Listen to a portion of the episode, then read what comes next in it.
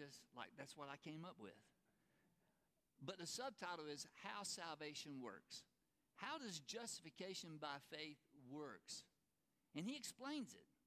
Now, it takes me a while for me to soak in some things for me to understand, but you almost have to dive back into the time frame that he's writing this, because Christianity had reached Rome. Rome was the largest city in the world at that time, over 1 million people. And it was a diverse city, but it was a city of, the culture was decadent. It was anything that you didn't want your family to be around, it was there in Rome. The congregation that he's writing to was made up of Jewish believers and Gentile believers, and they couldn't have come from two separate cultures. Isn't that interesting that these people, the commonality of Jesus being their Savior was enough for them to get along? That's just amazing, isn't it? That Jesus is that. Okay, I'm not going to dwell on that. But in chapter 3, he sets the stage for chapter 4, because in chapter 3, Paul is a master of logic, reasoning, and argumentation. And this is how he dealt with the people on Mars Hill. He starts asking questions, and when you read chapter 3 and chapter 4, you see questions. This is his way of getting them to think about what he's saying. And not necessarily that they're there to provide the answer, but he wants them to think about the backdrop to justification by faith. For Jewish believers, for those who are Jewish believers, it was just tough for them to hear that they have a right relationship with God without anything to do with the law. Zero works from the law. That was against their thinking. What? All this that we've been doing has nothing to do with our justification by faith. And he says, yeah, that's right. I'm going to explain to you, Paul was saying, I'm going to explain to you how you're right with God without the law, without the works of the law. On the other hand, Gentile converts have had this transformation, but they haven't come from a history of regimentation and ritual and all of this. They've come from a culture of just hedonism. And so I think they're just glad to be forgiven. But how do you live that out? You just can't do what you want to do, which probably there was some people, and that's like, hey, we get to go to heaven, and we get to have this, and I don't think we need to drop this, and I don't think we need to drop that. So he deals with both of those groups in the church. So I'm going to start with verse 1 of Romans chapter 4, so just follow along with me for a little bit here. And maybe I overstated a little bit. What then shall we say that Abraham, here he goes with these questions. And of course, he's talking in reference to what he's just written in chapter 3. What then shall we say that Abraham, our forefather, according to the flesh, while he was living on this earth, discovered in this matter? If in fact Abraham was justified by works, he had something to boast about, but not before God. So he's saying, if Abraham could only say that I've done this and this and this, and therefore God has approved me, isn't that last stanza, that last line in that one stanza, that you have already approved of me? I was like, and I didn't even tell them that we was having communion, and they picked the communion song for today. Isn't that interesting? He said, if Abraham had something to do that said, this is why God has approved me, then it would not be that he could boast before God. Because what do you do to impress God enough for him to approve you? How much do you have to do to impress God to the point that he approves you because of what you did? What does Scripture say? Here's another question. Abraham believed God, and it was credited to him as righteousness. Now, if you've got a cross-reference Bible or study Bible, it will point you to Genesis 15, verse 6. That Abraham believed God, and God counted it or credited him. And whatever you are reading, it might be imputed him righteousness because of him believing. Now, the importance that Genesis 15:6 says, the time frame is before he's even come into a covenant relationship with God.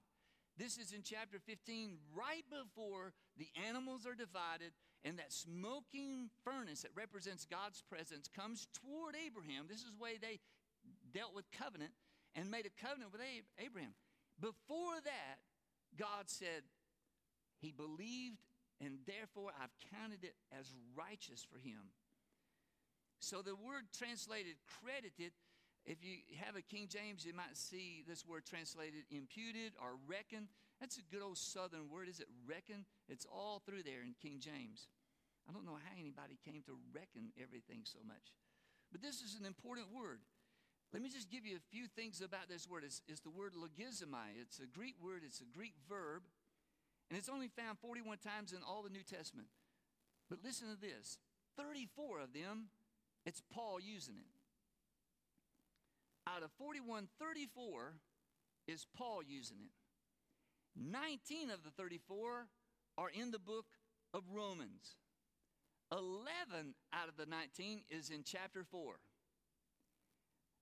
Now, that's not an accident, because logizomai has a rich background. In classical Greek, logizomai meant this: to charge to the account of or to credit the account. It was a business term. It was used in financial dealings. And here Paul is using a business term. Think about this, a business term that God was looking at Abraham's faith and credited his account with righteousness. Now, this is so important because, you know, I mentioned Martin Luther, and he nailed the 95 Theses to the Wittenberg Castle door. But he was the great reformer. In 1517, he did that. We're coming up on, 503 years. Just recently, the 500th anniversary.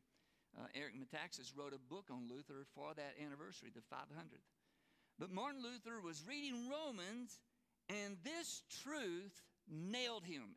He was already a monk, a priest, in charge of a congregation in the Holy Roman Catholic Church.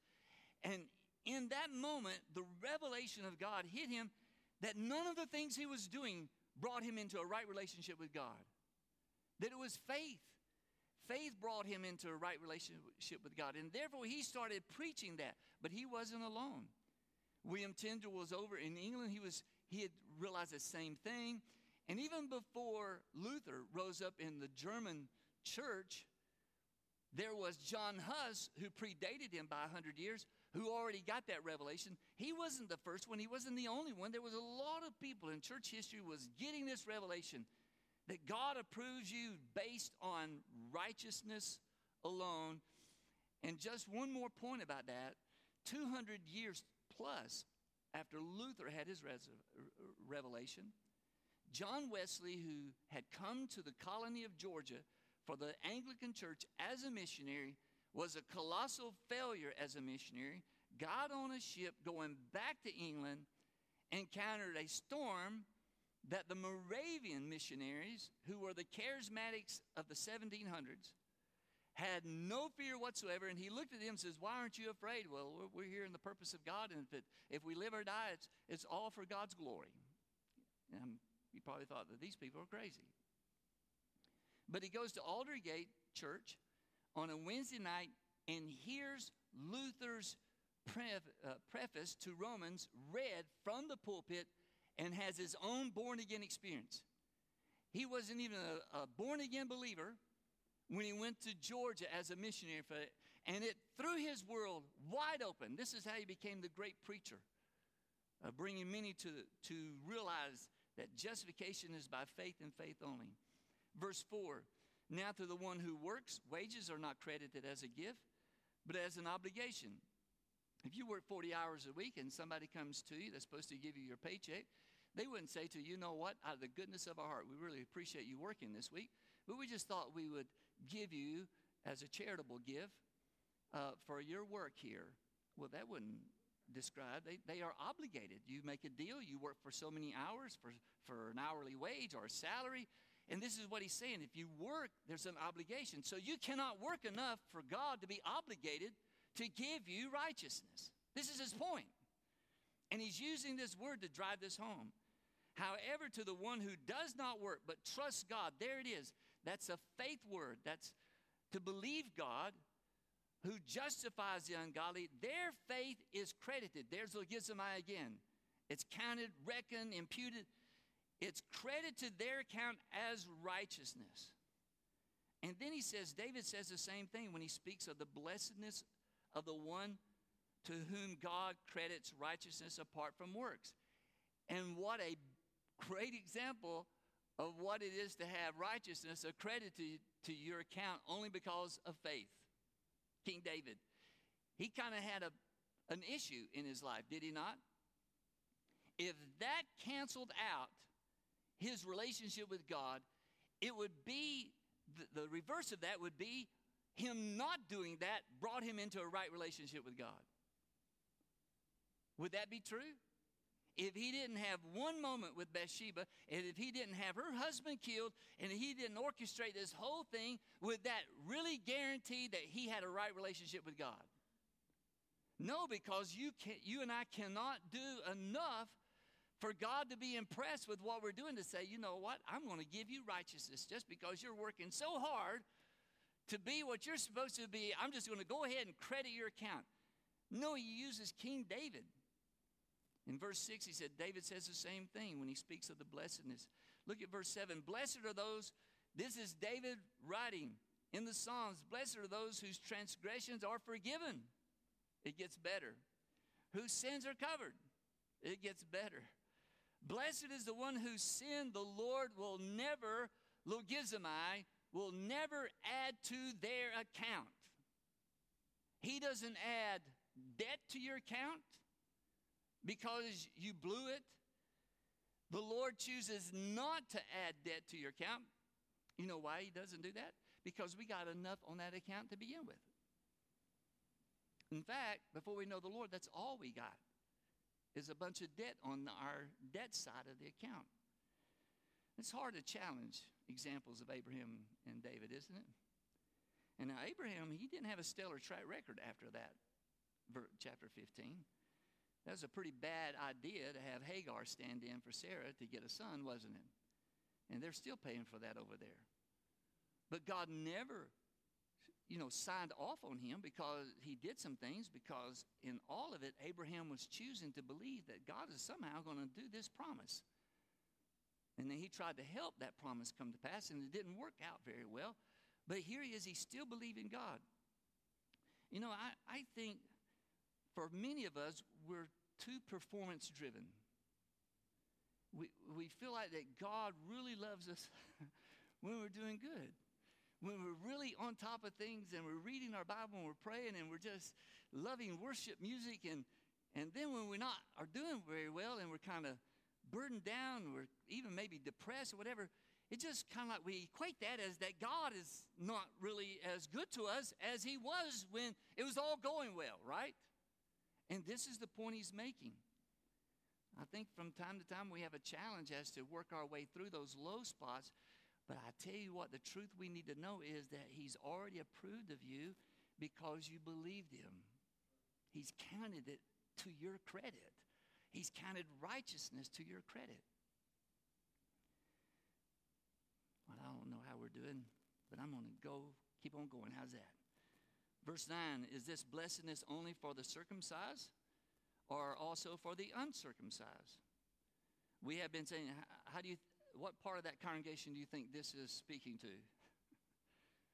These are for the Jewish believers' benefit, but it's also the Gentiles are going to get something out of this because they look over at them and says, you know what, we don't have the history they have. Maybe they're closer to God than we are. Watch what he says here. Is this blessing only for the circumcised or also for the uncircumcised?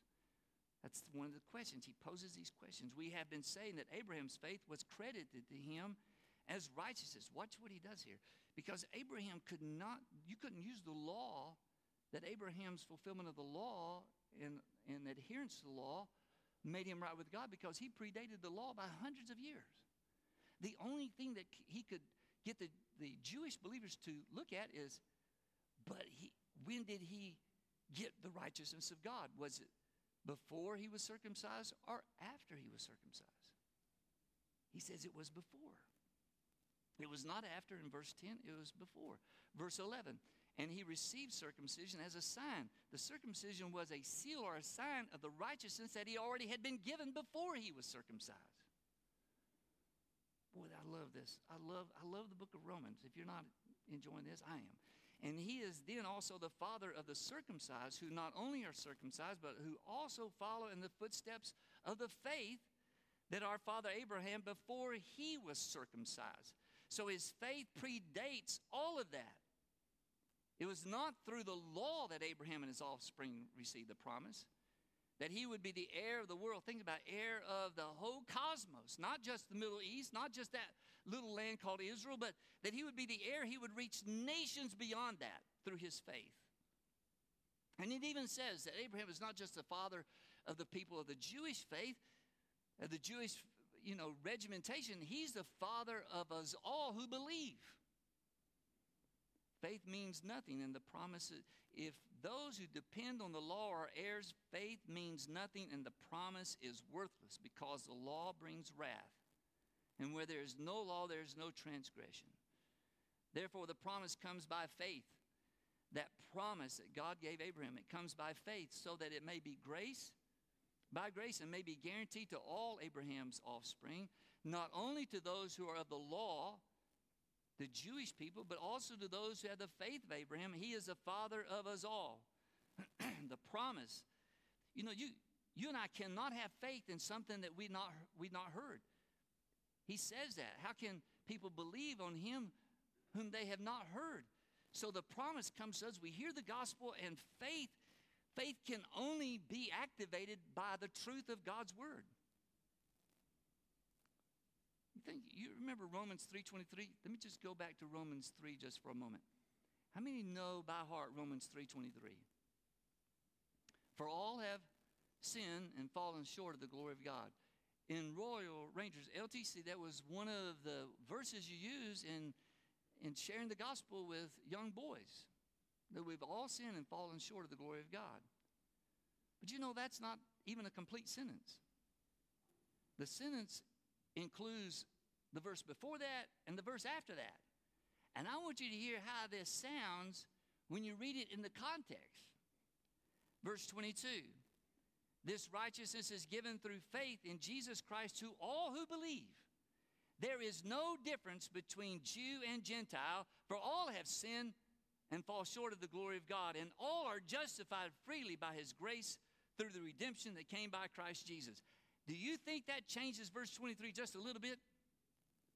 Because he's telling them you're all in the same boat. You've all fallen short, but you've also all been justified because you've believed.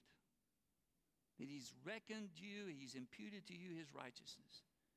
This is exactly what Paul is bringing to this mixture of Jewish and Gentile believers. And he had to be really close to this church, because look at chapter 16.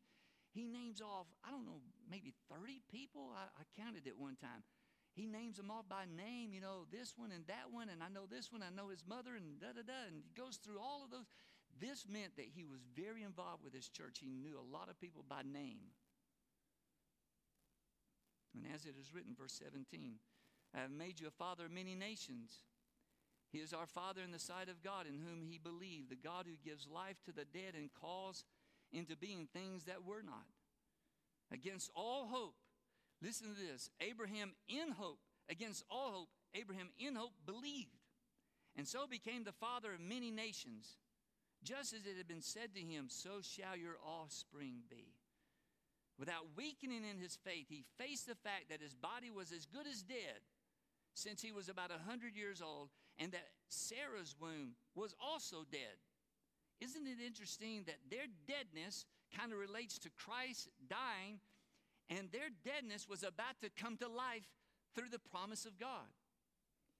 Yet he did not waver through unbelief regarding the promise of God, but was strengthened in his faith and gave glory to God, being fully persuaded that God had power to do what he had promised. And this is why it was credited, there's that logizomai again, it was added to his account as righteousness. The words that was credited to him were written not for him alone, but for all of us in this room. For us, to whom God will credit righteousness, for us who believe in him, who raised Jesus our Lord from the dead. And verse 25 summarizes it. He was delivered over to death for our sins. He was raised to life for our justification. Justification means to be put in a right relationship with God.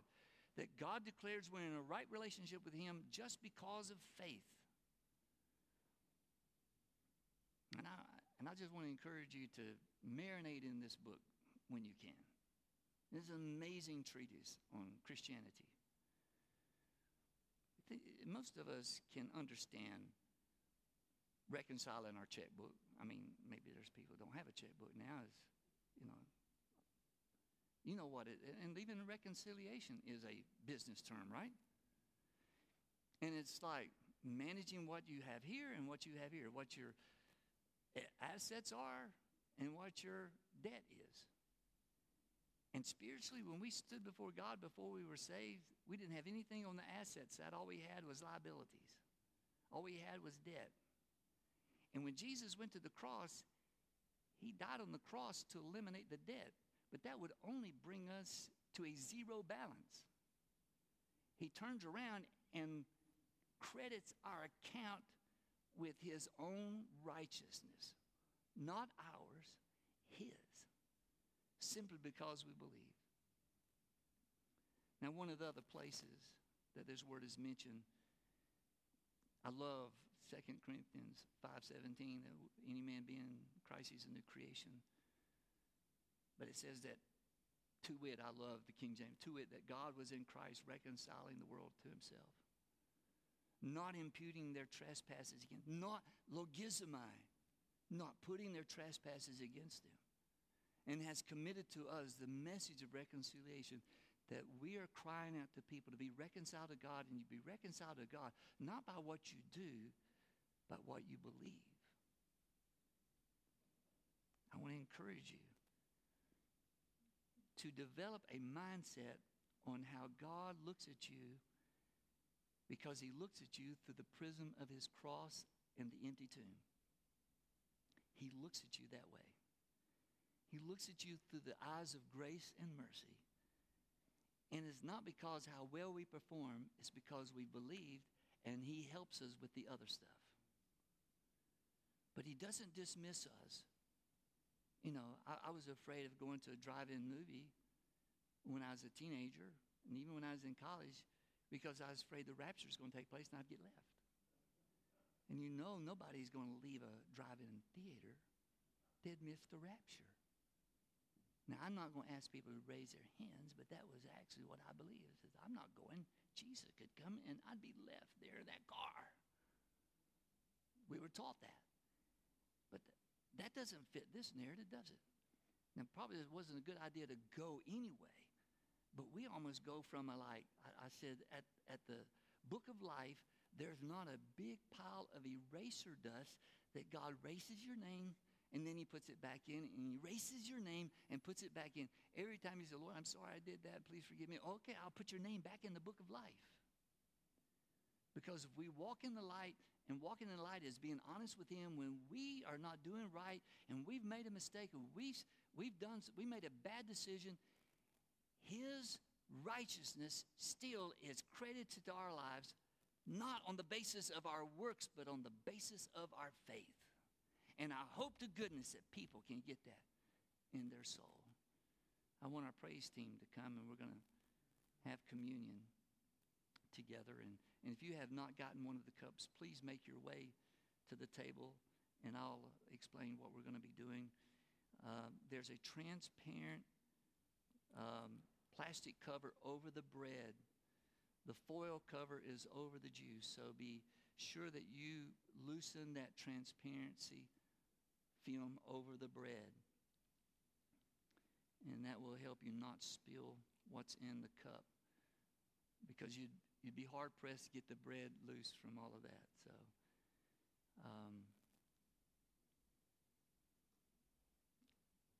we've really been needing to have communion more than we have been, so that's on me, and I'm just saying, Lord, we're going to have it on a regular basis because we need this time with you.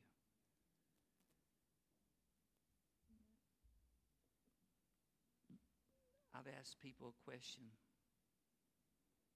because, to me, logic is, I probably overthink things. Probably nobody else here is like that. I just tend to overthink things. How many of your sins did Jesus die on the cross for?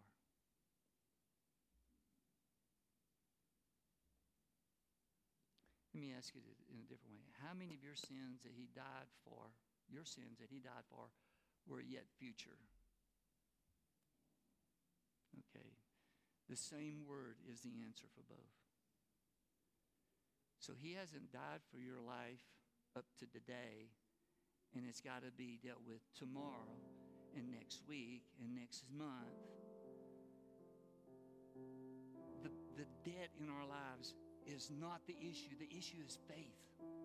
The issue has always been faith. To look at him and say, Lord, you died for me before I even existed, so you saw me. You saw my life. I want you to stand with me, and we're going to commune with him. In the same time that he shared this meal with his disciples, he used vine and branches as one of the illustrations of how we're connected to him. And in that he said, apart from me, you can do nothing. So whatever we do that matters is because we're connected to the vine. And what we're celebrating this morning is the connection to the vine. He is the vine. Lord, I thank you for this bread, your body broken for us. Unleavened bread, a symbol of righteousness.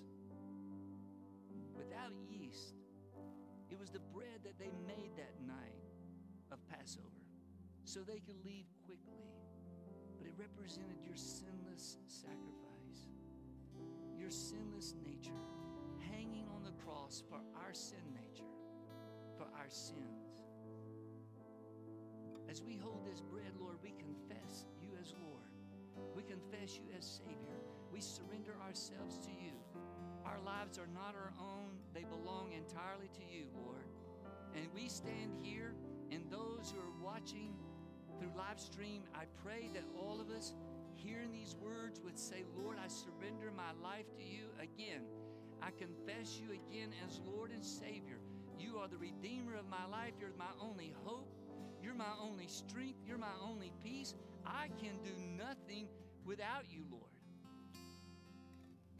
May you bless this bread as the body here, the body of Christ here together collectively acknowledges you as our bread broken for us. In Jesus' name, let us receive the bread together, his body.